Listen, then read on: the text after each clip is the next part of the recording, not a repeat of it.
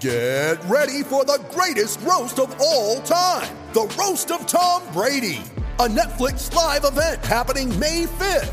Hosted by Kevin Hart, the seven time world champion gets his cleats held to the fire by famous friends and frenemies on an unforgettable night where everything is fair game. Tune in on May 5th at 5 p.m. Pacific time for the Roast of Tom Brady, live only on Netflix. You ready? Showtime. On May 3rd, summer starts with The Fall Guy. What are you doing later? Let's drink a spicy margarita. Make some bad decisions. Yes. Audiences are falling in love with the most entertaining film of the year. Fall guy. Fall Guy. Fall guy. That's what the poster said. See Ryan Gosling and Emily Blunt in the movie critics say exists to make you happy. Trying to make it out? Nope. Because I don't either. It's not what I'm into right now. What are you into? Talking. Yeah. The Fall Guy. Only in theaters May 3rd. Rated PG-13.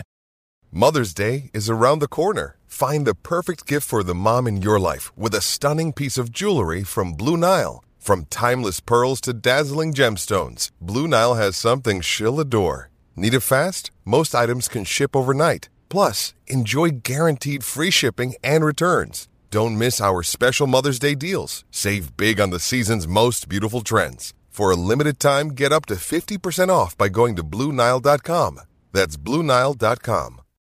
When you need mealtime inspiration, it's worth shopping Kroger, where you'll find over 30,000 mouth-watering choices that excite your inner foodie. And no matter what tasty choice you make, you'll enjoy our everyday low prices, plus extra ways to save, like digital coupons worth over $600 each week. You can also save up to $1 off per gallon at the pump with fuel points. More savings and more inspiring flavors make shopping Kroger worth it every time. Kroger, fresh for everyone. Fuel restrictions apply.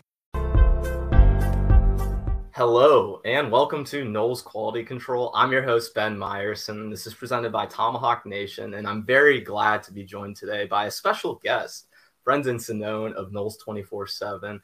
Brendan, uh, first of all, we have to get this out of the way. If your Wi Fi goes out at any point, I know you've been having issues. Oh, Don't yeah. worry, everyone. We'll get Brendan back in. It's not because there's any late breaking news, although, you know, I don't, I don't want to project anything, but uh, it is because Brendan has been having some issues, but I hope we'll get through this uh, clearly. Brendan, how are you doing right now? I know we're kind of in the thick of recruiting season, so I'm sure it's a very busy time for you. It it is, yeah. Uh, internet pending. Uh, I've been okay the last few days, and and so the last month or so has very much so been in the weeds with recruiting stuff and.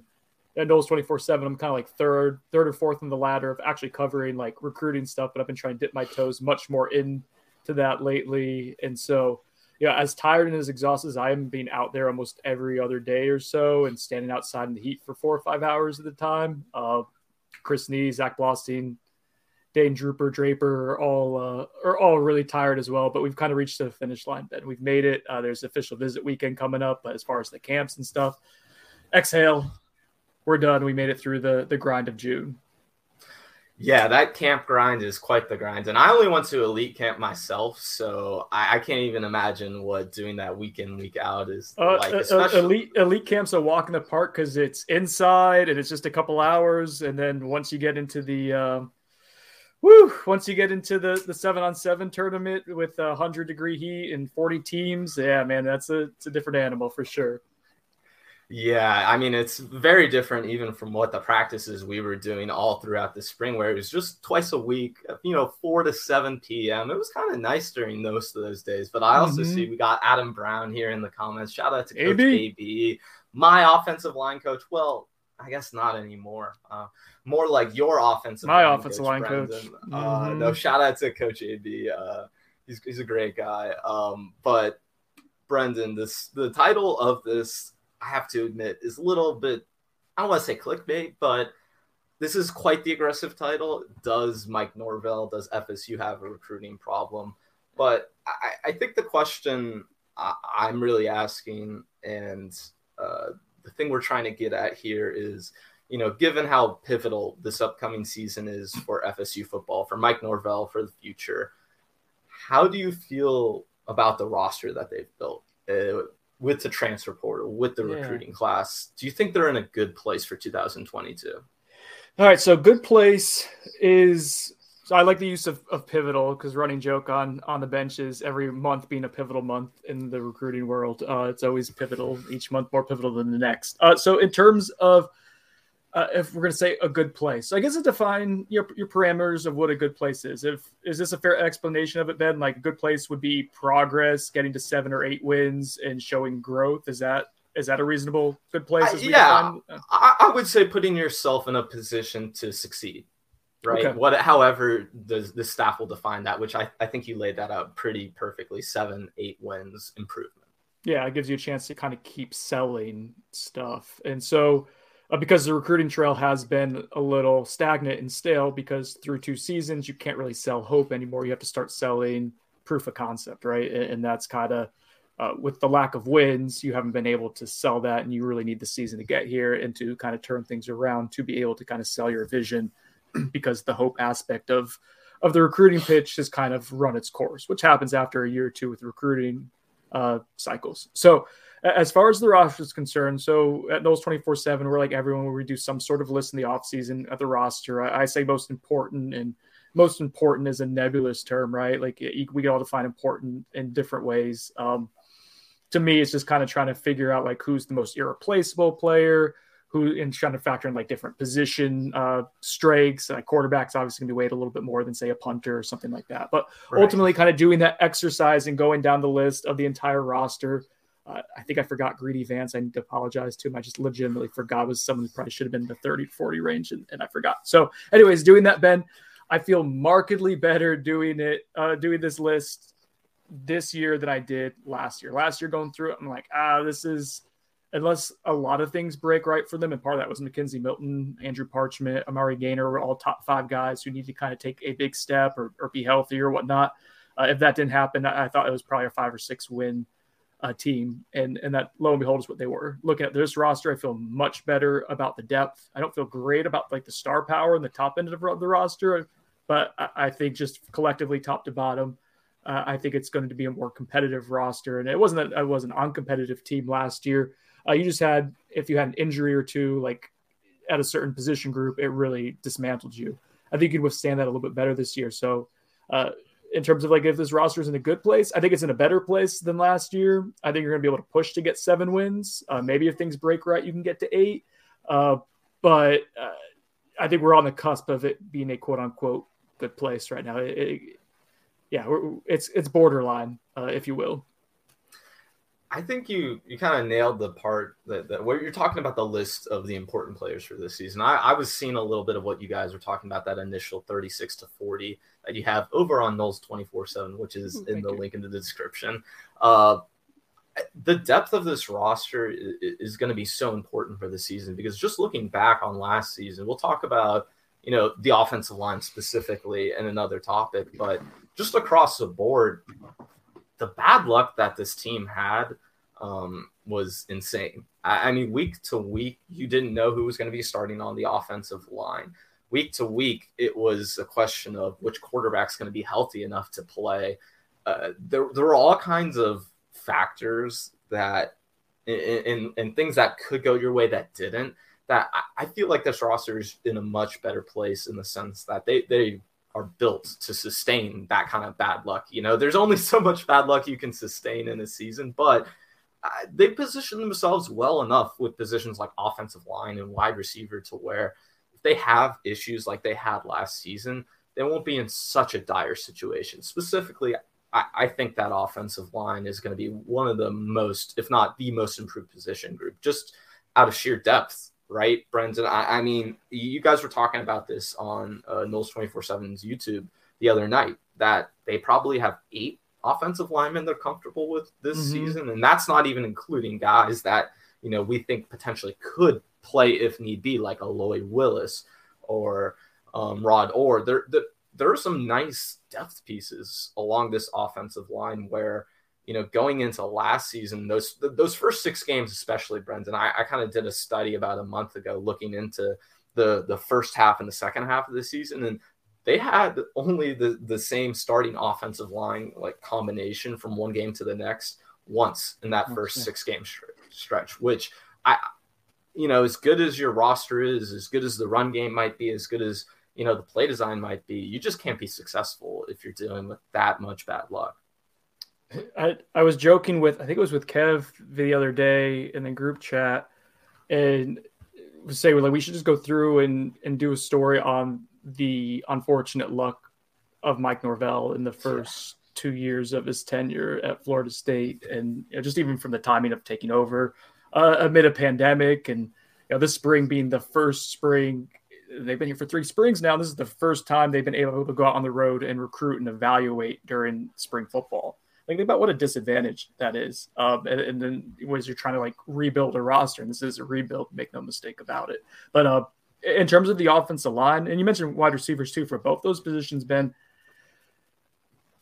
I am a proponent of if you have an issue, especially now in the transfer portal uh, era, if you have problems, you can throw numbers at it. And really, this is an odds game. Recruiting, uh, evaluation, even at the NFL level, uh, a lot of times they'll tell you it, it's an it's an odds game. It's why teams are like valuing in the NFL like third, fourth round picks and, and stockpiling that because at a certain point – you can only evaluate so much better than another expert. It's about accumulating and throwing numbers at a problem. So wide receiver, you had what four transfers in the transfer portal, which to improve, which was probably one of, if not the worst, wide receiving cores in the Power Five.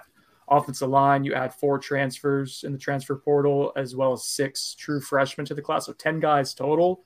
I did the math the other day. I think you added like 3,300 pounds or something like that to the offensive line. Uh, and, and, yeah, and they signed more guys in this cycle on the offensive line than they did from 2017 to 2019 combined, or as many. Uh, and that's kind of when the offensive line started falling apart, right? You stop throwing numbers at it. It's like you, you basically uh, expose yourself to all these. You mentioned bad luck, like if someone doesn't work out, if someone gets hurt, if someone has grade issues or whatever, you expose yourself to the elements of of life of college football, which is injuries, grades, uh, just all sorts of different stuff. Um, so the offensive line, yeah, like they've they've I, will give the staff credit. I mean, I think there's issues on the recruiting trail, and they fell short of attaining star power in this past recruiting cycle. But in terms of under having the self awareness to know like these are positions of need, wide receiver and offensive line were rectified in that regard. Now we'll see if how much of a hit rate you have on these transfers to potentially help you. But as we're talking about, like just withstanding some bad luck, injuries, uh, you do push yourself in a better position for sure, uh, just, just based on sheer numbers. Yeah, and I also think what they did with the offensive line in particular with the transfer portal, just looking at the type of guys they brought in, it's a lot of versatile guys, right? Kayden mm-hmm. Lyles, I feel like is the only player who's really just a true he's a center. Center. You really yeah. probably don't want him playing any other positions. But I mean, although he played def- he played defensive line uh, at it for like a, a, season, I think at Wisconsin for half a season. So even then, versatile, yeah. I suppose. Yeah, you can use him in uh, in, in two uh, sides of the field. But I mean, guys like uh, D'Mitri Emmanuel, I remember, you know, he first signed. I'm looking at his PFF page. I'm I'm like, wow, what position can't he play? Because I I feel like if anyone goes down anywhere, he's the guy you're trying to plug in. If it's not him um, I, they just brought in the SEC offensive lineman who I don't want to butcher his name at all. So I'm not even going to put that out there, Brendan. So I'm waiting for the Seminoles to give us the official pronunciation guide for it. Unless you want to be brave enough to go for it. Uh, J- Justin, I can say confidently. Uh, okay. It is Jastin's the first name, and I believe it's turn. It's either Turnetine or Turnetine. Uh, and and I asked the FSU Sports Info director the other day, and I've asked Jastin too my memory is so bad, Ben, unless I write it down, I don't remember at this point. So we'll call him Jazz. Uh, how about that for yeah. for short right now? I think that's safe. Uh, but I, just, I mean, you can feel Alex Atkins' imprint on this roster, I, I, especially in the type of guys he's bringing in. You know, I talked about the versatility, but it's all these guys who you see moving in space when you're when you're trying to go back and watch the film on them. It seems like not only was it a concerted effort, like you're talking about, Brendan, to throw numbers at this position, but throw numbers at the type of guys they're trying to get at this position. So, with where the offensive line is at now, do you feel like, you know, obviously this is trending headed in the right direction, but I mean, given how bad they were over that five year stretch prior to this year, do you feel like they're maybe in the best place they've been since Jimbo's been the head coach? Yeah, I mean, I think going back to probably, I think we had had a discussion on the bench. I think Chris Nee had asked one time whether it was like since 2016, which they had a pretty decent offensive line, some issues, but they had Rod Johnson, who was an NFL caliber player. Uh, then Landon Dickerson gotten hurt, but he was obviously an NFL caliber player. So yeah, probably since the end of the Jimbo era, this has the potential to be the most solid offensive line, and it's an accumulation of you know, guys who were thrown to the fire early in their career, like Darius Washington, Robert Scott, Maurice Smith, ent- entering you know seasons three or four respectively, uh, and then the veterans that you bring via the transfer portal. Whether it was Dylan Gibbons last year, and he steps in and just to show you where the offensive line was at. Like he's probably your best offensive lineman last year. I'm not sure that's too much of a debate, but we can make the argument for a couple guys. But yeah, he's right up there in the top two or three for sure. And he was a career reserve who barely played at Notre Dame, which shows you how far this offensive line still has to go to get to uh, competing at the highest level in the trenches. But you, know, you have someone like him who's you know 22, 23 years old and a veteran, and then you're bringing in Kayden Lyles, who obviously a veteran. Bless Harris, someone who has two years of starting experience. And you mentioned D'Mitri Emmanuel has three years of starting experience. I think he started 24 consecutive games uh, at yeah. Charlotte. So, so yeah, you, you all of a sudden bring in, you have this combination of guys who have were young but are no longer young, and you have guys who you bring in as, as you know, as veterans. So, uh, in theory, like yeah, that should really help solidify things and allow you. And the J- Jackson Turner team too has you know 600 career snaps in the SEC.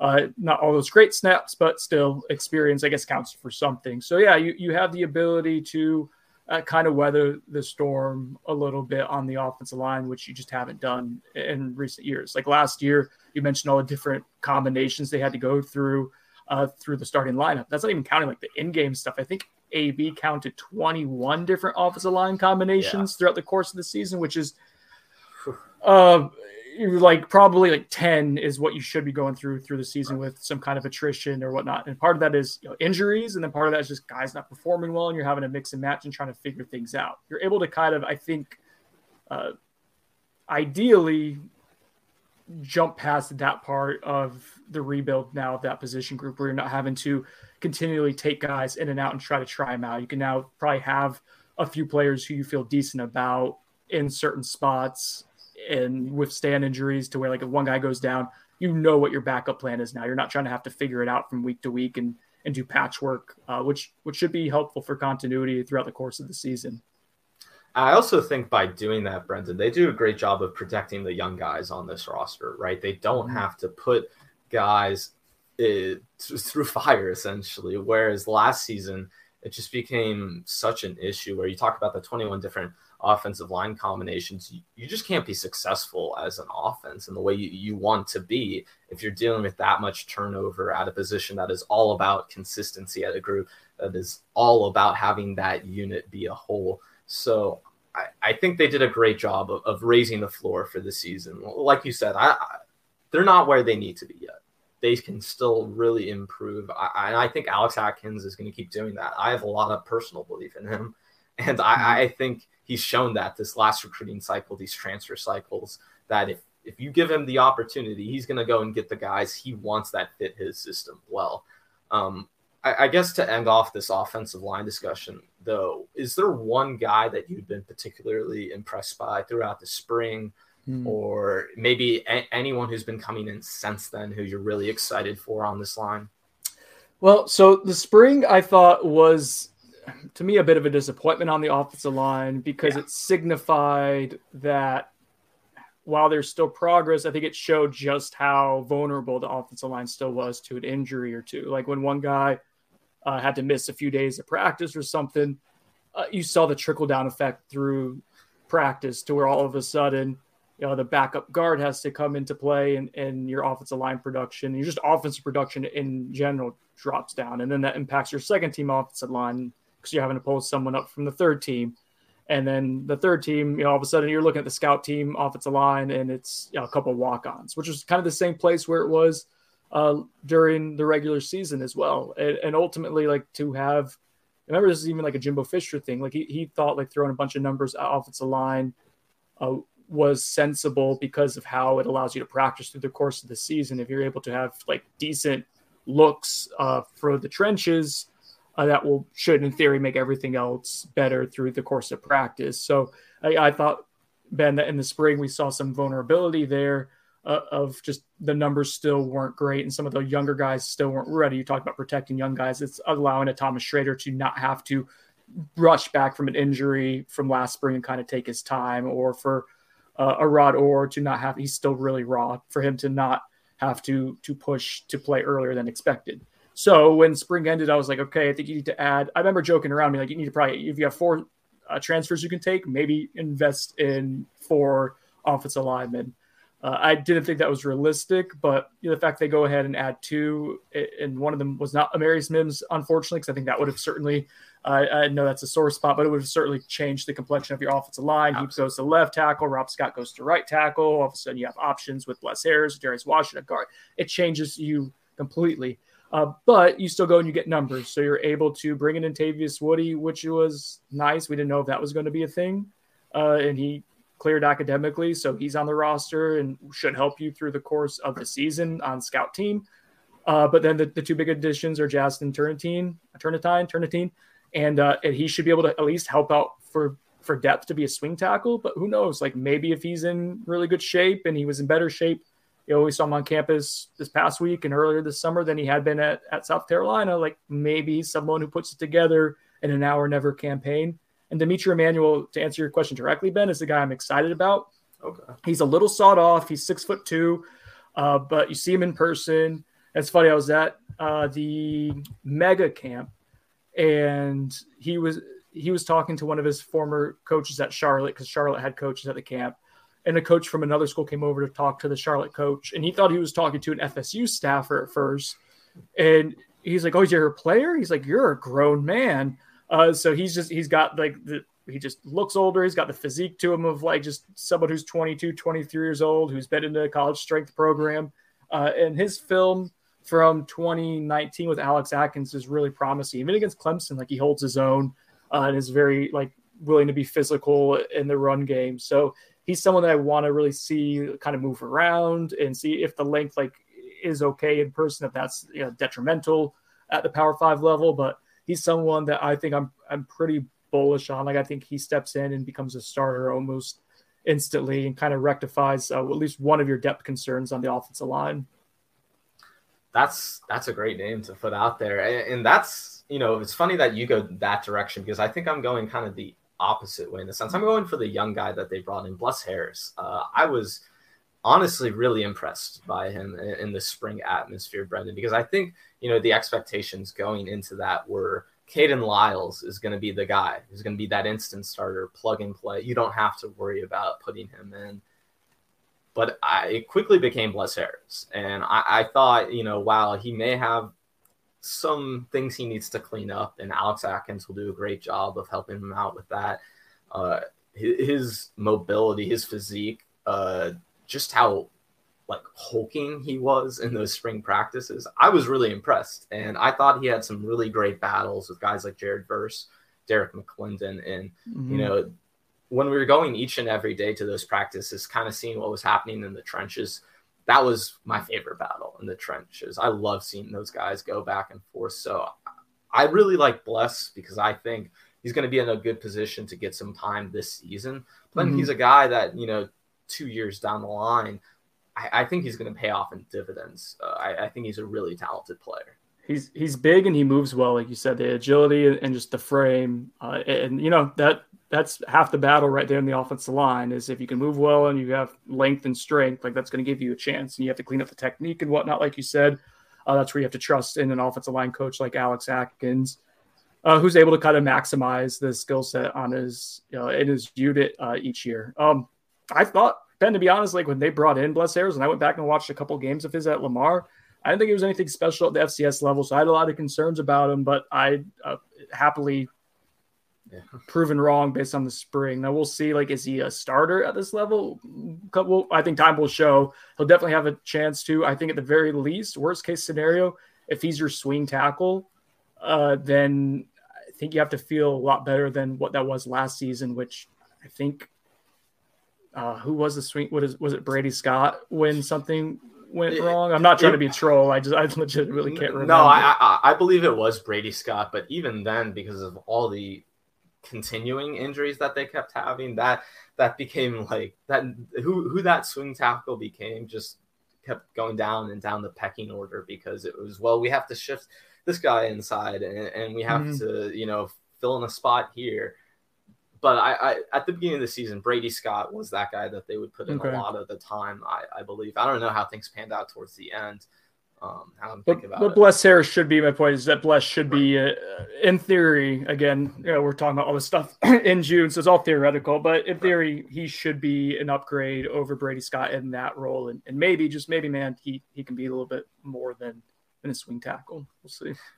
Yeah, and he'll certainly get the opportunity to compete for it. I think that's going to be the good thing about the offensive line in this fall camp is – there's going to be seven or eight guys competing for five different spots. And I, being in that position, given where this team was last year, um, is huge, I, I think. And, and, and you're kind of nailing that earlier when you said, you know, this is the one of the things that they needed to make sure they, t- they took care of. And honestly, the way I see it, Brendan, is they aren't going to let happen um, what happened last year happen again what happened in 2021 is not going to happen again and they put themselves in a position to do that or to avoid that at all costs you know i guess i mean i guess your luck could get worse but unless you have insanely bad luck uh, they should be in a much better position well, again that's why you throw numbers at it right is to right. kind of to to mitigate risk as much as possible. The way I described Justin Turnetine was like he's an insurance policy. You had one more scholarship to throw out, I believe.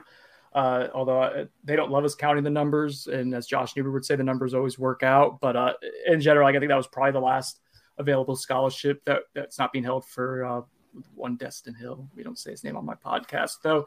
Uh, but uh, Jazz team to me, you, you had that one spot available. You didn't get Damon David from Oregon. You could maybe have gotten Jazz Turnetine as a PWO, but you've had to wait that out. Uh, once the scholarship's available, once you realize you can get him enrolled academically, like you go and say, okay, like we can't take the scholarship with us. We might as well use it uh, on this offensive tackle. And again, we're taking out an insurance policy to hopefully bridge and protect against you know the worst case scenario, which would be you know multiple injuries at tackle. So you you kind of withstand that in theory by by bringing him aboard. Yeah, and of course this is all theoretical, so we're going to see how mm-hmm. this plays out in fall camp. And to me, that's well, when I'm going to be at fall camp, uh, and I'm going to be watching this team the trenches. That's where I'm going to be looking specifically mm-hmm. how things are going to pan out on that offensive line. But we're about 25 minutes into the show, Brendan, and we haven't mentioned the quarterback position at all, which honestly I think might be a record for this pod so far, even though this is about the fifth or sixth episode. But I can't help myself. Um, so I, I want to start by talking, actually, not talking, bringing up a comment that one of uh, our viewers was talking about earlier, they wanted to hear your thoughts about Chris Parson commitment. Mm-hmm. And by the way, it is Chris Parson, not, not Chris Parsons. Parsons. Yeah. And, I'm glad you corrected that on, on social media. But I, I guess what's your I want you to put a percentage on it because you know uh, trying to make these predictions, trying to get in the mind of a 17 year old, uh, that, that's maybe a little outside of the realm of, of realistic possibility. But how do you feel about how things have gone since you know uh, Florida State went out and offered those two other quarterbacks? Because there's been a lot of online chatter, there's been a lot of rumors, there's been a lot of different things we've been seeing. Parsons himself has been posting, you know, different offers he's been getting. We've seen him in different uniforms, even. Mm-hmm. Um, how do you feel about this situation, where we were before that that end of May week, and where we are now? So with Chris Parson, I think what I keep coming back to Ben is back in the spring when I think it was Dante Moore, if I'm not mistaken, when Zach Blostein wrote that Dante Moore was going to be visiting five star quarterback will be on campus. And, and to be fair, Dante was going uh, to Florida State with a trip with like I think some of his seven on seven team, or you know, kind of was like a group tour. So you know, it wasn't like this like official visit or something like that. It was a pretty general, like he was going to different schools. But you know, it's news. Anytime a if we're not writing about a five star quarterback being on campus, we're not doing it right. No. Uh, and Chris Parson went and scrubbed FSU stuff from his social media. And at the time, I think uh, the program, you know, people within the program were confused by that. One, because I don't think they were viewing this Dante Moore visit as like this big shift and turning point. Uh, uh, but then also, uh, my understanding is, is that Chris always knew that there was a chance that a second quarterback would be added to this class. Now, having been committed for almost a year and like that not really being the thing that FSU was doing aggressively, like I can understand that kind of takes you off guard a little bit. But you know, at that position, to be a quarterback in the perceived bell cow of the class, uh, to kind of retreat that quickly and that publicly and and to act that way, I, think was an alarming sign. And, ever since then, Ben, I was like, that's whether whether FSU started to explore other options, whether FSU struggled during the season, or whether Chris Parson ultimately came, or still comes to campus, that wasn't an encouraging behavior. Not to get like a psychoanalysis of of the mind of a 17 year old, like you said, it's difficult, but I didn't think that was the thing that was encouraging to see uh, at that position group um, or at that specific position. And I think FSU goes through the spring evaluating Chris and like they like him. They think Chris has good tools to him, good physical tools. Uh, but I don't think they're in love with it. And I think that shows in the sense that they started looking through that spring eval period at him and then some other quarterbacks, Brock Glenn and Rickie Collins, and getting offers. This isn't something that FSU planned to do for a long time, but it's something I think, again, going through the spring, they said, all right, we think these guys are attainable if we can be aggressive. We know there's a calculated risk uh, if if we go ahead and, and offer them that we may lose Chris Parson. Is Chris going to be the guy who gets Florida State where it needs to be in a few years based on some of the things we've seen, whether him not developing quite to the extent you would like to physically? Uh, that's again, it's not, not that I'm saying is that he's bad. I'm providing nuance here. Is like he's he's solid. He's a potentially good Power Five quarterback. Is he a program changer? I don't think they feel that way about him. And then I think the the Dante Moore situation, I think, also kind of shook people there with him and his commitment to the program and leadership abilities. So you go ahead and you start expanding your quarterback board and you say, okay, we'll roll the dice, potentially taking another quarterback, scare Chris away. That's something then you have to weigh the pros and cons. Ultimately, they really, really like Brock Glenn. I think they've taken their shot at Rickie Collins. He, they both have been in for official visits. I think Rickie Collins is probably going to be Purdue or uh, if LSU comes knocking, which I think they ultimately will, depending on some of the dominoes fall. I think it's ultimately Brock Glenn is like their top of their board right now, and he's narrowing down his list. I think he just put out his final five today. Florida State's on it.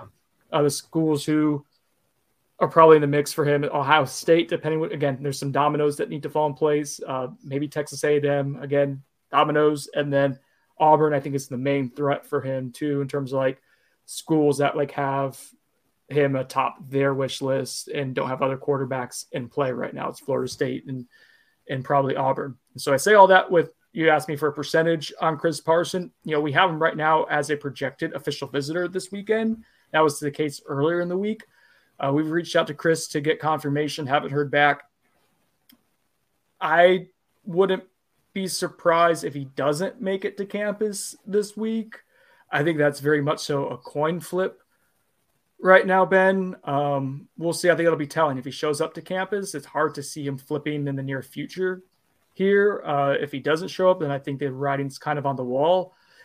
I think ultimately, by the time this is all said and done, whenever you know December signing period comes, I think it. I would put like a twenty percent chance that Chris Parson is in this class. I think it's less likely that he stays a part of the Florida State class than it is likely he remains at this point it, and kind of going off that, I guess, because I, so much of this discussion has to do with the other quarterbacks that they offered, right? Are they going to take two quarterbacks in the class? I want to go down two different roads. If, let's say, Brock Glenn, and we not knowing anything, not tr- not trying to assume anything, but let's say he does commit to Florida State in the near future. Do you think it's ultimately just the thing where there's absolutely no chance that Chris Parson is still part of that class, or uh, how would you feel about it if they were to land another quarterback? Uh, so I, I, mean, I like they would legitimately like the way the numbers are probably going to fall with quarterback room and, and anticipating this is more than likely Jordan Travis's last year, and I think the staff is operating under that assumption. Uh, even though he'd have one more year of eligibility left, I think you know he's been in college. For this will be I think fifth, sixth year, uh, fifth year, I think. Um, you they're okay taking two and they would have nothing wrong with taking Chris Parson as I understand it. Like they like Chris. Again, this isn't like an indictment on like not thinking he's a quality player or person.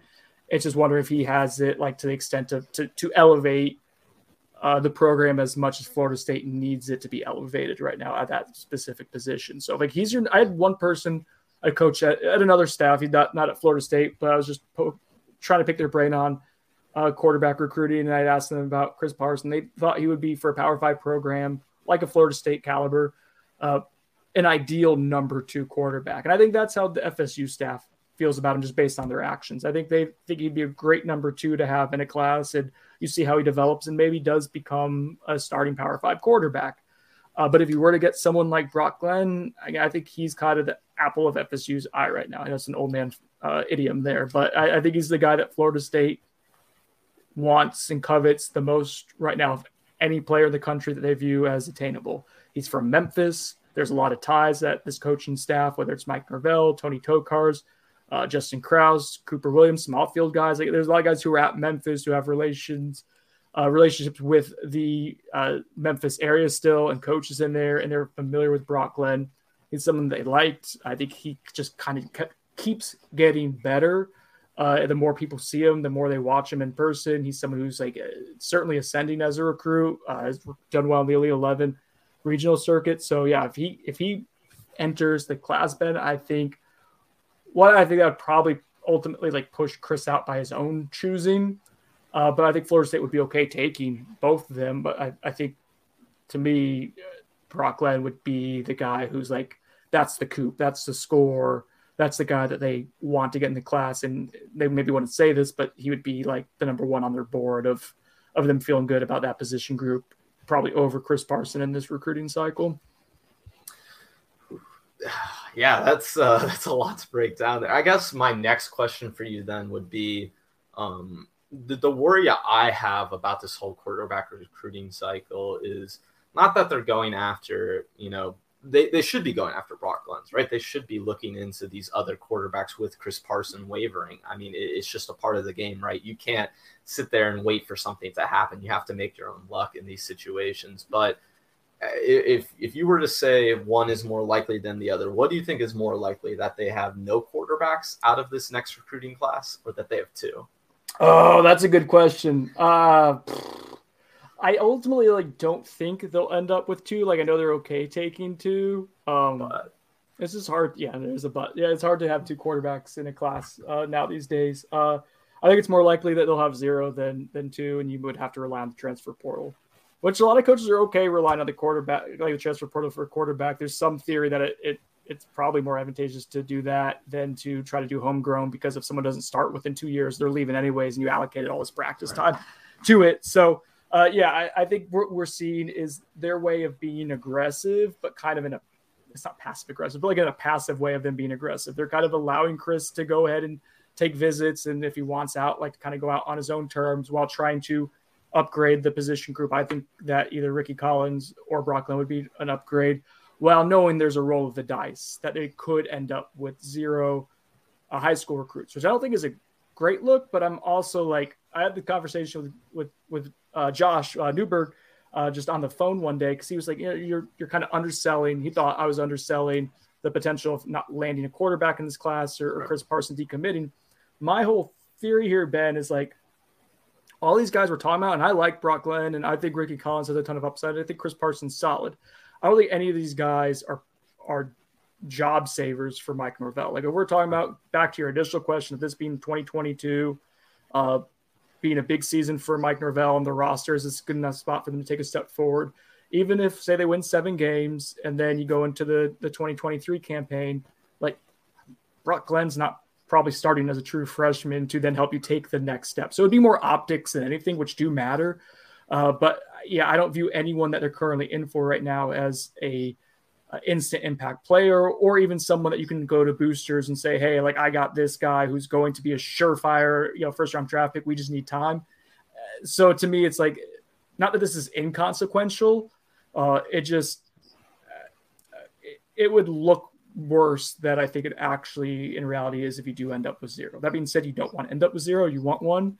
I just I, it doesn't make me lose sleep at night like I think it does some people. Does does that make sense? Yeah, no, it, it does. It's not the end of the world if they don't end up with anyone in this class because I think you know just looking at the Parson uh, FSU relationship specifically, it's, it's kind of like they're in the dating stage right now, but they're flirting with other people, right? You know, FSU is going out there getting drinks with some other quarterbacks. Uh, Chris Parson's going out there talking to Mississippi State. So I, I think there's a clear willingness for on Florida State's part to go out and get those other guys, and that just goes to show you that, like you said, they don't feel like Chris Parson is going to be the end all be all recruitment. You know, it's not the end of the world if things don't go the right way, or or if they end up with no one, like we're talking about. What do they call it when I'm trying to remember? what like a divorced couple like takes a break and they kind of go see other people, but they're still together. Oh, they, they separate. A separation. It's a trial separation. Is kind of like what this feels like without necessarily calling it that. It's like where everyone's kind of looking around and stuff, but um yeah, it, it typically like uh, not to not to be a downer here, but when couples do that, it's probably not a great sign uh, for that relationship working out in the long run if you're already at that point in in the relationship. So, uh, yeah, I think that's where we're at. I, I think there is a yeah, I don't know if it's a tense like a fracture with Chris Parson in Florida State, but again, I go back to this. I think I'd be surprised if he were to sign with the Seminoles in December. I just it doesn't feel like none of this feels like that's the direction this is going. In fact, it feels like it it's very much so going in the opposite. It felt like it's felt like that for a little while since the spring, but obviously the the offers that Florida State put out uh, with the other quarterbacks has expedited things rapidly. And one more quarterback discussion I wanted to touch on, and I, I talked about this in a previous video a lot, so I kind of just want to get your two cents on it. Is you talked about Jordan Travis? You said it seems like this will be his final season. That's what the staff seems like they're preparing for, and I, I guess how how certain are you of that? Because you know, looking into the future, if if they're not going to be getting that next quarterback, that 2023 guy like you said, I mean, the transfer portal is always a possibility, but with Jordan Travis and his future, I guess how sure are you that this will be his last year or that the staff is in a place that they feel like this is his last year? Yeah, so uh, I'm sure that the, the staff is planning for that possibility. Uh, that's the best way I can phrase it, is that they understand that there's a very real chance of that. And I think the way they're recruiting currently uh, is indicating it. Uh, I've spoke to people on multiple levels of the program that uh, have indicated this will probably be Jordan Travis's last year. Now, there's things that can change that, right? Like he come out and he, if he plays awful, like he might say, "I want to try it again," uh, and they would maybe be okay with that. Or if he comes out and he gets hurt early on and says, "I want to, you know, give this one more shot," then yeah. But but I think you know he might come back another year. But I think the likelihood that he's here at Florida State in 2023 is is low. I, I think very much so. You know, he's preparing as this, this is his final year. Uh, some people are going to laugh at that and scoff and be like, "Oh, he's not an NFL caliber quarterback." Like, you know, you Ben try telling try telling a, an alpha athlete who's been in the top 99th percentile in everything they've done their entire life that they're not going to make it. You know what I mean? Right. Um, so yeah, and also again, he's gone through injury issues. He's in his what? He's 22, 20. He'll be 23, I think, pretty soon. Uh, or he's at least 22. But regardless, like this could be time. Like he's he's done it. He's really plays a physical style of football, takes a lot of shots. Um, yeah, I don't, I don't foresee him playing at Florida State again in 2023 right now. Yeah, and and I think you know, kind of the double-edged sword of that discussion, like you discussed, is the fact that if he does go down, it's more likely than not that the staff probably isn't going to be here because if, if Jordan Travis isn't playing this season, I, in my opinion, things aren't going to go the right way, and it is going to be a very ugly season. So it is so Jordan Travis dependent in 2022. Oh yeah. Um, and I, I mean his future, what happens is going to determine a lot of what happens going forward. The, the offense with him is like legitimately like a top 40 offense, which is yeah. not great, but that's fine, right? You can get to what you need to with him from win loss perspective in the top 40. When he's not there, it's like 110 or so. Like you're talking about the difference of an above average offense versus one of the worst in in college football. And yeah, so uh, J Trav's a pretty important uh, piece to the puzzle for sure. Yeah, he, I, in my opinion, I don't think he gets enough credit. And especially seeing him in the practice atmosphere that we get to see him in, Brendan. Mm-hmm. That's that's not the best atmosphere for him to perform at his best because you take away some of his best tools, and he is still ability, yeah. yeah, he's still by far and away that guy at quarterback. Like it, there's not even a thought process or a discussion, in my opinion. It is end of discussion. Jordan Travis is the guy. They, I mean, statistically, it can be tough to measure this stuff. They had probably one of the worst receiving corps in Power Five this past year, and they had one of the worst offensive lines for the injuries we talked about, or because of the injuries we talked about earlier in Power Five. And he somehow was a top 40 quarterback in passer rating and passer efficiency. I know the stats don't tell the entire story, and they, they had to do things to kind of protect him. And he's got some limitations as a passer, but uh, if you put him on a roster loaded with skill talent, I, I think he would be a, a good quarterback that most people in the college football world know about, rather than this guy who the fan base is, is split on. Exactly, and that's been my whole thing with Jordan Travis is we don't really get to see him be the at his best ability. We don't get to see him at his at his best because, um, like like you just have such a lack of talent in that receiving room, Brendan. That Mm-hmm. I, I, to me, he his arm talent. I really don't think he's as limited as even you might be alluding to. I really think like, like I'm not saying he's Aaron Rodgers or something like that. Like he doesn't have the most insane arm talent in the world, but he has more than enough arm talent to me to where he is a fringe NFL guy. If things break the right way, I think he's going to get that interest at the pro level because of the the, the tools that he has available to him. Yeah. If he if he if he takes another step forward this year, I don't think that's a crazy. I don't think it's out of bounds to be like, oh, there's some NFL skills. Doesn't mean he's going to make it in the NFL, right? That just means like someone would say, hey, he, he, can, he can get the ball downfield. Uh, he's got some nice charisma to him, and he's athletic. Oh, and he's gotten better year over year. Like if you combine all those things, then yeah, I think someone would would roll the dice in him at some point or another, whether it's late in the draft or undrafted free agent. Like yeah, I, I'm with you. He he has gotten. I mean, from when he got here in 2019, I remember that spring, Ben. Like he was him throwing in the wind was hard to watch. Like the wind was kicking his ass, and there were people inside the program like this kid just doesn't have it, and you saw his confidence torpedo.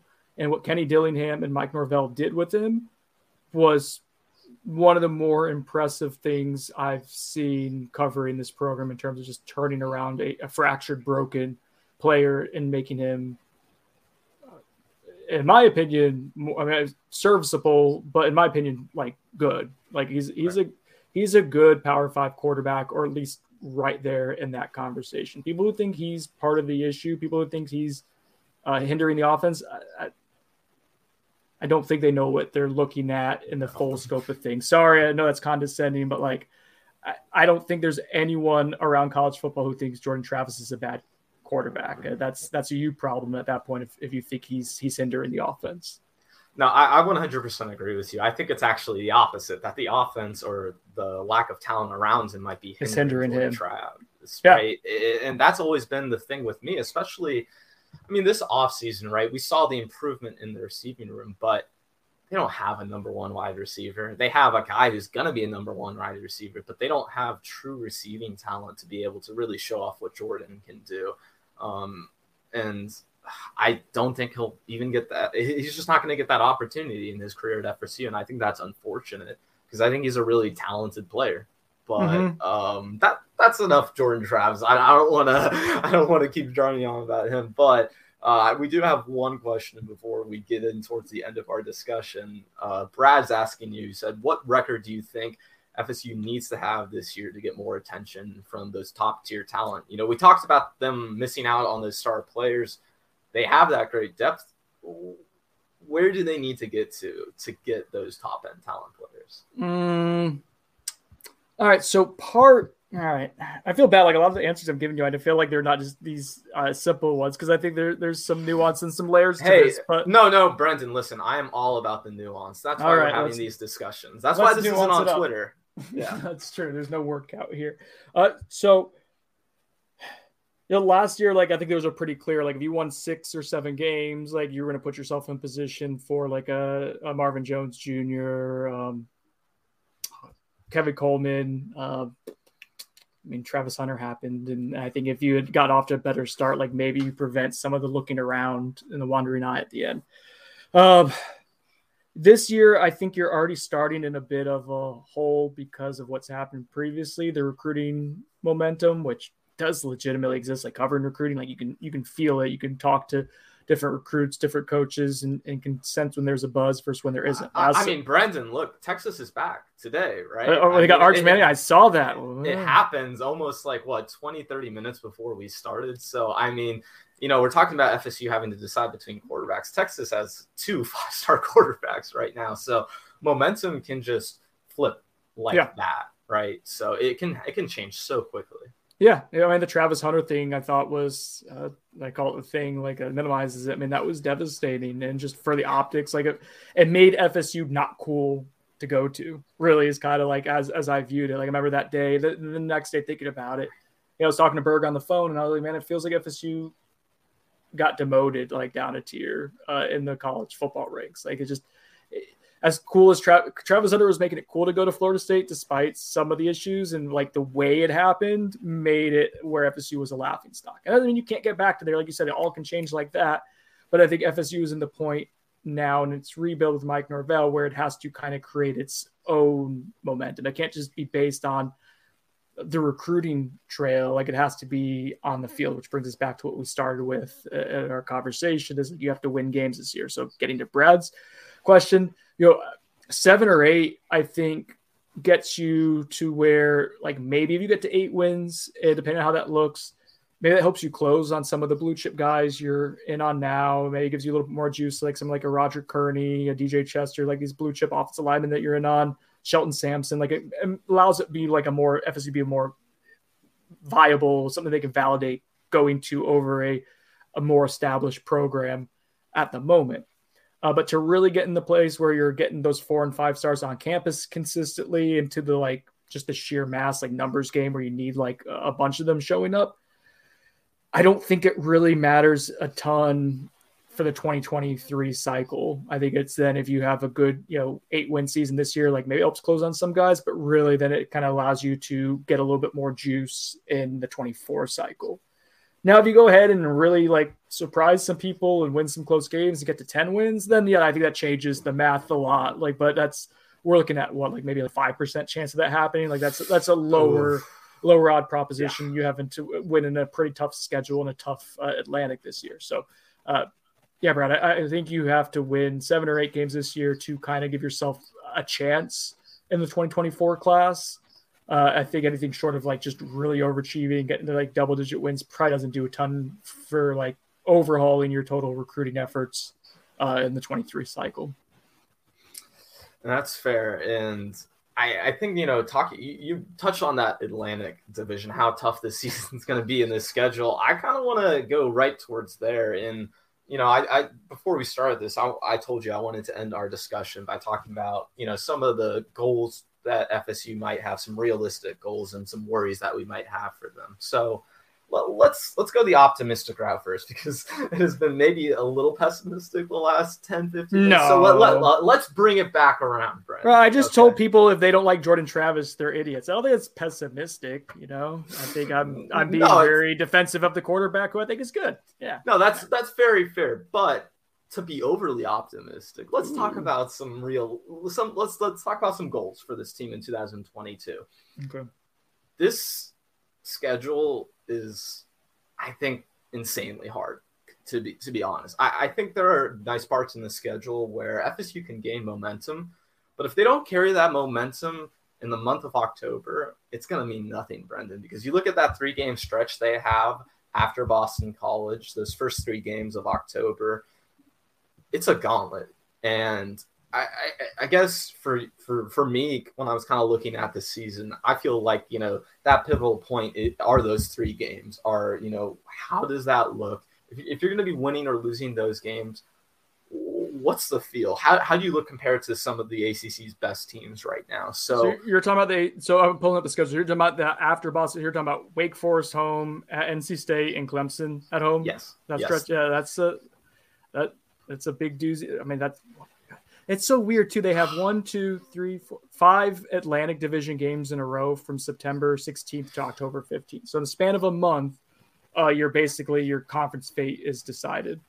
Exactly, which is kind and the one and the one and the one known and the one known crappy team is in the Atlantic. You don't play until November in Syracuse. You're right. You're subpar uh, out of division opponent, Georgia Tech, you don't get to late October. Yeah, man, the beginning of the, the beginning of the schedule. Yeah, but we said this last year too. It's like, oh, if you don't start well, like you know, the the back half of the season could be devastated, and it was the exact opposite. So we don't really know, right? But yeah, okay. So sorry, I just want to make sure we got the the schedule is sucks.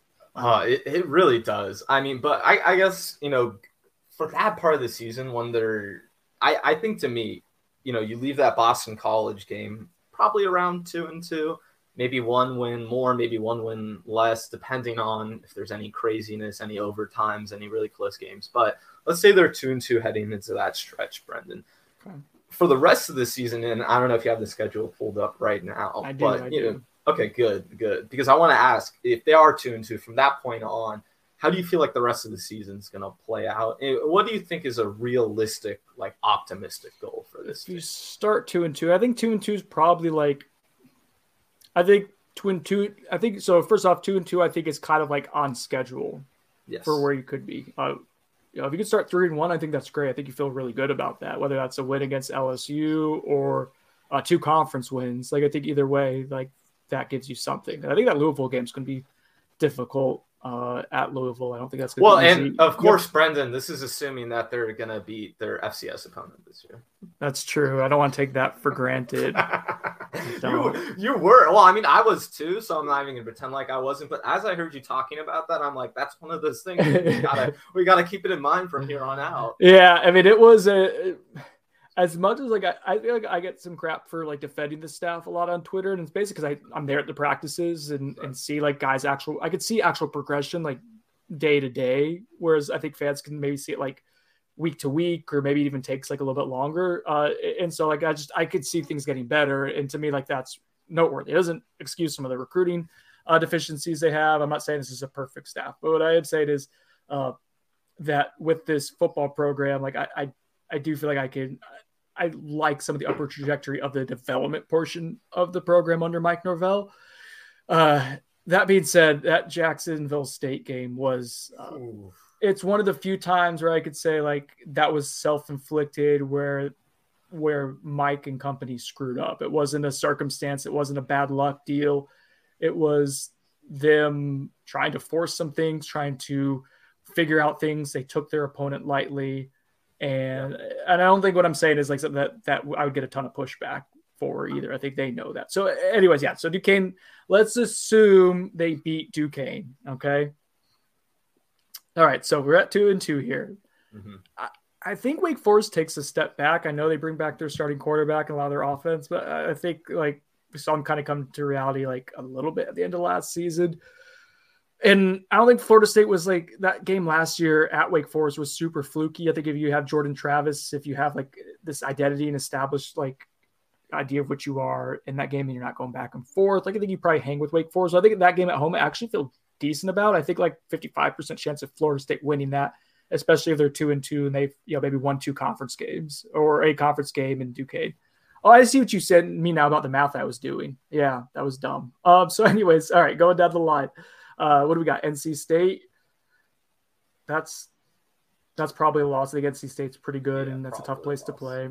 Uh, Clemson, I mean, yeah, I don't know why people assume like you went to Death Valley last year and hung with them. I think you ultimately probably still lose this game, but like, I don't think this is, you're necessarily going to be outclassed.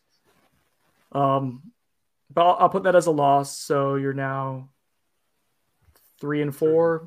Yeah, three and four. Uh, Georgia Tech at home, I'll win four and four. Miami on the road, I'll put that as a loss. Four and five. Syracuse on the road, win five and five. Uh, Louisiana, I think gets you to six wins. Bowl eligibility. We're back. Uh, and then Florida. I mean, Florida's kind of an interesting team. They have a new coaching staff. I think Billy Napier's a, a pretty solid coach. I I do like a lot of what he's done. I think he's also kind of a strange cat, and we'll see like just what the culture of that program is like right now. They lose a lot. That's a winnable game for Florida State. So, um, and that gets us. I think it's like I think this is a six and six or seven win team most realistically, Ben. And I think I'm leaning closer to seven. So I guess in my exercise here, I say that's a win at the end of the year. So, so if you start two and two, I think as long as the wheels don't fall off emotionally, I think seven wins is still achievable. Um, but there's a lot of coin flip games here as well. I think it's worth noting. What do you have? I, I'm right there with you. I think seven and five is is right on schedule. Like like you said earlier, two and two is on schedule for that part of the season. But they do have so many of those coin flip games where you're looking at it, Brendan, and you're like, well, they could win this game, but if they don't win this game, then what's going to be the consequences of that, right? If they don't right. win this game, things start trending the wrong way. The ball starts, you know, the starts rolling down the hill, and, and the momentum just starts building in the wrong direction. Mm-hmm. I could mm-hmm. see how things could very well go to where you know how they were at the end of last season, where they lose a Florida game that right that they should you. just win, right? So I, I think it's going to be one of those things where it's very close, and I, I genuinely think it's 50-50 between six wins and seven wins. But yeah, so I, I think that's where I'm at with with, with that, and I, I guess for you, Brendan, when when you're looking at those coin flip games of the games you consider 50-50, mm-hmm. which do you think would be the most crucial okay. for for for FSU. So yeah, one thing I saw the that October stretch that you outlined, I think that's totally realistic. I feel like that's brutal and that could be season defining, especially in the context of like, you know, ACC conference standings and you know if you maybe punch above your weight class in some areas of the season, like maybe actually competing for a division crown. I know that sounds a little hyperbolic, but like that's not crazy. No. Uh, if you if you take care of business and say you go four and one in that stretch, and all of a sudden you're in the driver's seat just based on the teams you're playing. Uh, but if we're like one game that I want to kind of push back a little on that like I think is super important. I don't want to overlook it just in terms of like that momentum you established. I think when we talk about this being a coin flip coin flip game, this is important.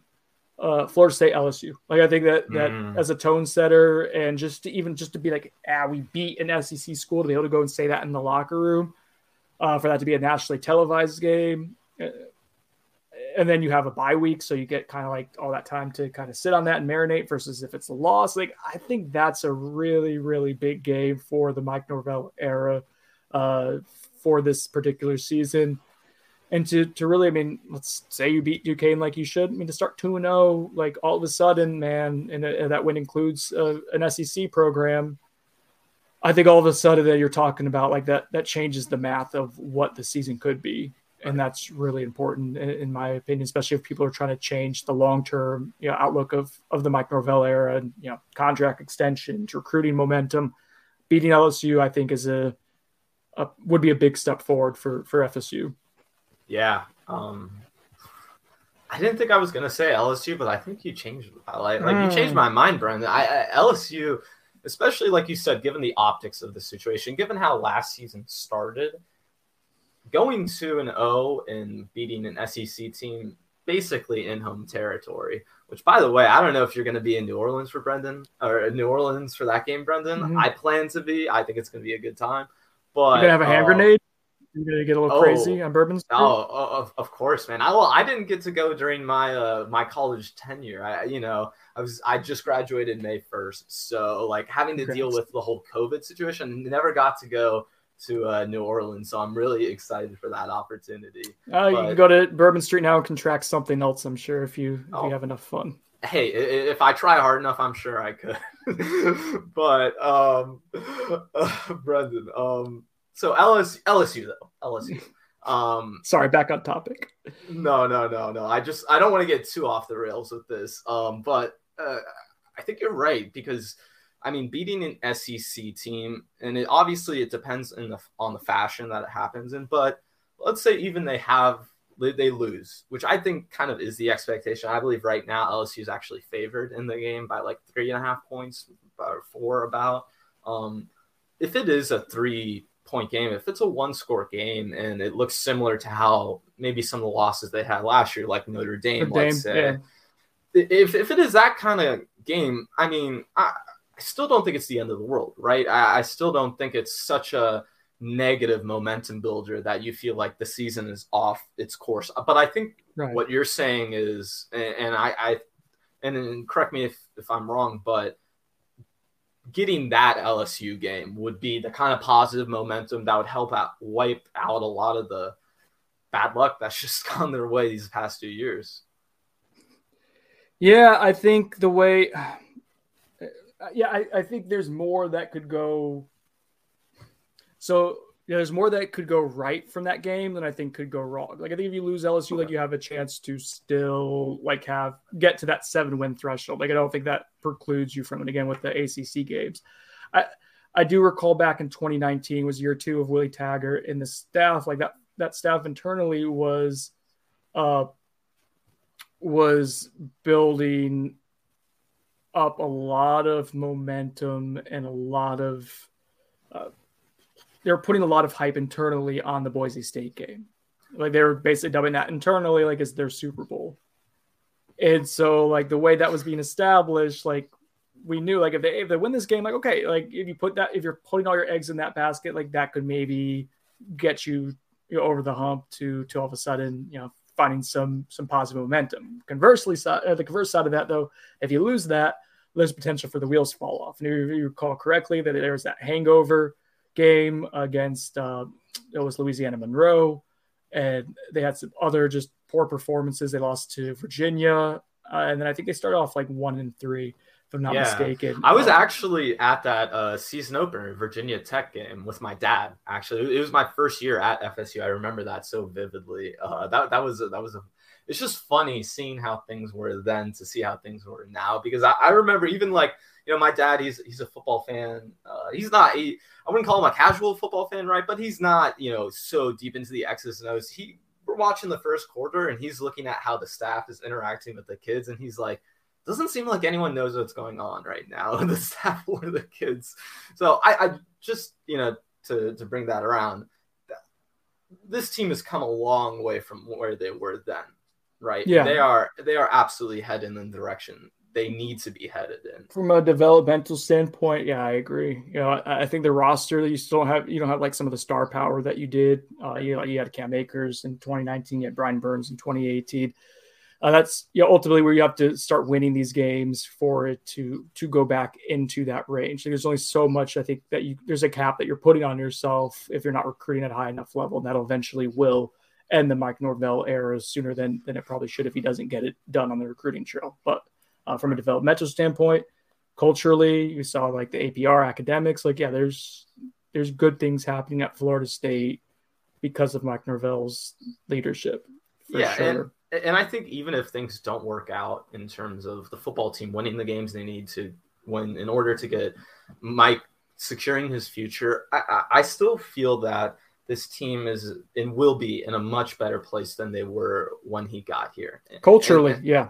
yeah. That's what one of the things that you know I think people just take for granted a little bit about this whole Mike Norvell era that, that we're in right now is that the culture he's been able to establish I think is so important. Bringing in Alex Atkins to me, like I, I don't know about you, Brendan, but when we get to go to practice and everything, we get to see up close and personal my favorite guy to watch is Alex Atkins. Man, yeah, he is I was, pleasure to watch. I was at the big man camp yesterday for youth office, you know, for high school offensive linemen, and just watching him even with the the youth linemen. Like, yeah, I think he's.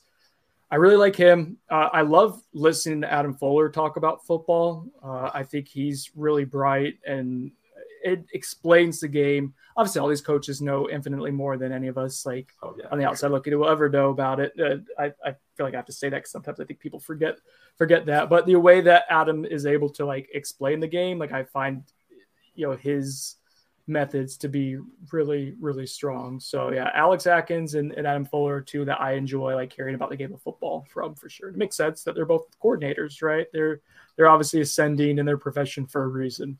Yeah, and I think in particular, like like not to, I'm not trying to discount Adam I'm just saying with Atkins especially. To me, he has future head coach written all over him. He is just yeah a natural leader. Um, yeah, he'll, he'll, he'll be a, he'll a be a head coach. coach. He'll be a head coach sooner or later. The way he recruits, uh, the way he interacts, the way he coaches. Uh, yeah, he he uh, to steal Chris Neasm, he checks a lot of the boxes for sure.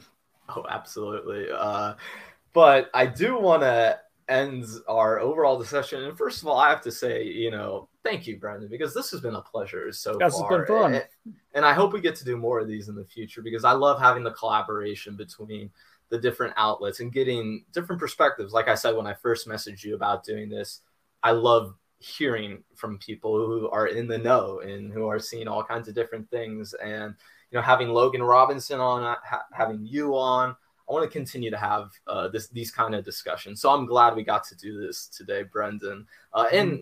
for everyone, really, go over to Noles 24 7. Go read Brendan's latest 36 through 40 list for Florida State's yeah. most important players of the season. I I'm not. I'm gonna try and get number one out of you now, Brendan, just because I, oh, okay. I, you know, I'm a journalist. I have to try. I, you know. I'll just put some names out there, and, and mm-hmm. you can give me some faces or, or whatever.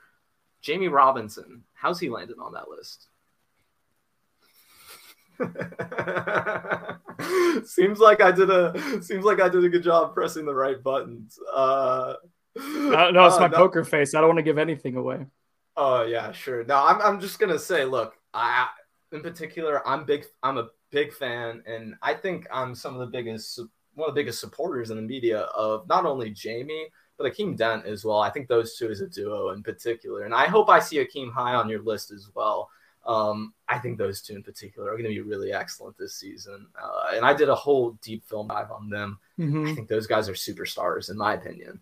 Uh, but Dude, Jammie Robinson this offseason, like he's always been pretty built, but um, but he's big. He's he's uh this is a money year for for him, and you can tell he's taking it very very very seriously. Yeah, I I mean I think FSU is gonna have two day one day two DBs in the draft. So All right. that's hey that's my opinion. I already saw Akeem Dent is top 100 on PFF's big board. So it's not just Jamie who's getting the attentions, both of them. Uh, but to end this, Brendan, we're going to be a little pessimistic. We're going to be warriors because I think you know, naturally getting to know you a little more, especially over this, getting to interact with you a little bit at practice. I think we're both natural warriors, if I can go out on a limb. Um, but what is your biggest kind of initial concern for 2022 if things don't go the right way for this staff? Um, if we're if we're you know end of 2022, end of the season, we're saying, wow, things did not go the way they needed to go. Why is that? Uh, this might be a spoiler alert for number one on the most important list. If Jordan Travis were to miss a significant amount of time, I think that would be a pretty, uh, a pretty catastrophic turn of events for Florida State. Unfortunately, uh, not to put this out there, the universe is like he's someone who's had injury issues, so it's like it's not out of the realm of possibility that he's. You know, there is a level of gambling that Florida State has with like unproven commodities behind him with Tate Rodemaker and Rodemaker and, and AJ Duffy. The staff likes both those guys. I think they're really, really high on uh, the progress they saw with Tate and, and they like AJ long term too. Uh, I'm less bullish on both of them. Yeah. I'm big Jordan Travis fan. Oh yeah. Um, yeah, if Jordan were to get hurt and miss a significant amount of time, I think that would be fairly catastrophic. Just we mentioned earlier in the pod, like he with him, you're a above average offense. And maybe with some of the additions you've made this offseason, even if it's not like great proven players, like you're at least making bottom tier positions at least below average. Um, right. you could maybe push to be like a top 30 offense. And that with the veteran defense, like is enough to maybe win seven or eight games and, and push and start, you know, overachieving a little bit. Uh, without Jordan Travis, though, like yeah, that gives me that was what would keep me up at night. I guess if I were uh, if I were a betting person or a coach, yeah, that would be be tough to envision him losing you know losing him for any extended period of time. Yeah, no, I think you nailed that because you look like we were talking about earlier with the schedule. Those coin flick games against LSU uh, in, that, in that October schedule later in the season.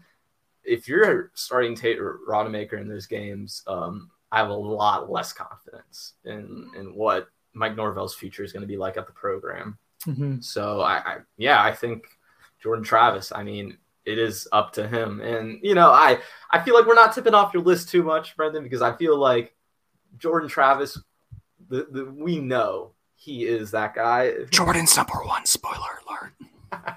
yeah. Can I get number two? No. Okay. Okay. Fair yeah. enough. Fair enough. Noles247.com. Give me them. Oh. Give me them summer clicks hey, I at least got number one out of you, which I said I would try and do, and I accomplished. Did. So I'm glad I did. Um, Brendan, this was so much fun, man. And honestly, I, I keep going, but uh, the headphones that I have on right now just told me they're about to die. Oh Plus, God, we've been going at this for a while, so I don't want this to end uh, in a bad fashion because this has been such a pleasure to talk to you, Brendan. If if everyone's looking for your work, they can find it on on the bench, of course. But is there anything else that people should look out for in the future? Anything that you want to plug? Uh, definitely, please check out our Noles twenty four seven YouTube channel. We've been trying to amp that up. We had the X's and Noles guys come over. Sorry about that. I know it's a sore subject, uh, but you know, obviously, check out what they do on X's and Noles. So that's technically independent of Noles twenty four seven, but they're doing content for us as well uh, on our Noles twenty four seven YouTube page, just at Noles twenty four seven. AB has been really, really good writing, uh, and yeah, I've been really impressed with that. And obviously, Kev knows his stuff, and, and we're going to start integrating them more into the podcast too. So, yeah, it's an addition that that we're really excited about, and it's been really pleasant so far here in June. So that's the only thing that's new. You got to check out Noles twenty four seven YouTube page, and just that obviously the website too. Yeah, and we have a lot of people watching today. So if you haven't already, make sure you go check out Brendan and I on Twitter. The link is in the description. Make sure you like uh, this video, you, you subscribe to the channel. I'll be putting out a lot more content as we ramp up to the FSU season, as we get into fall camp, Brendan. We got a lot to cover coming up here. Uh, so thank you for everyone that's watching today. I'll see you back in a couple of weeks uh, in July once things are starting to heat up again. And maybe by then, Brendan, there might be a new FSU recruit by then or a new quarterback. We'll see how things pan we'll see. out. That's a tease. We'll see. Uh, thank you, though, and uh, peace out.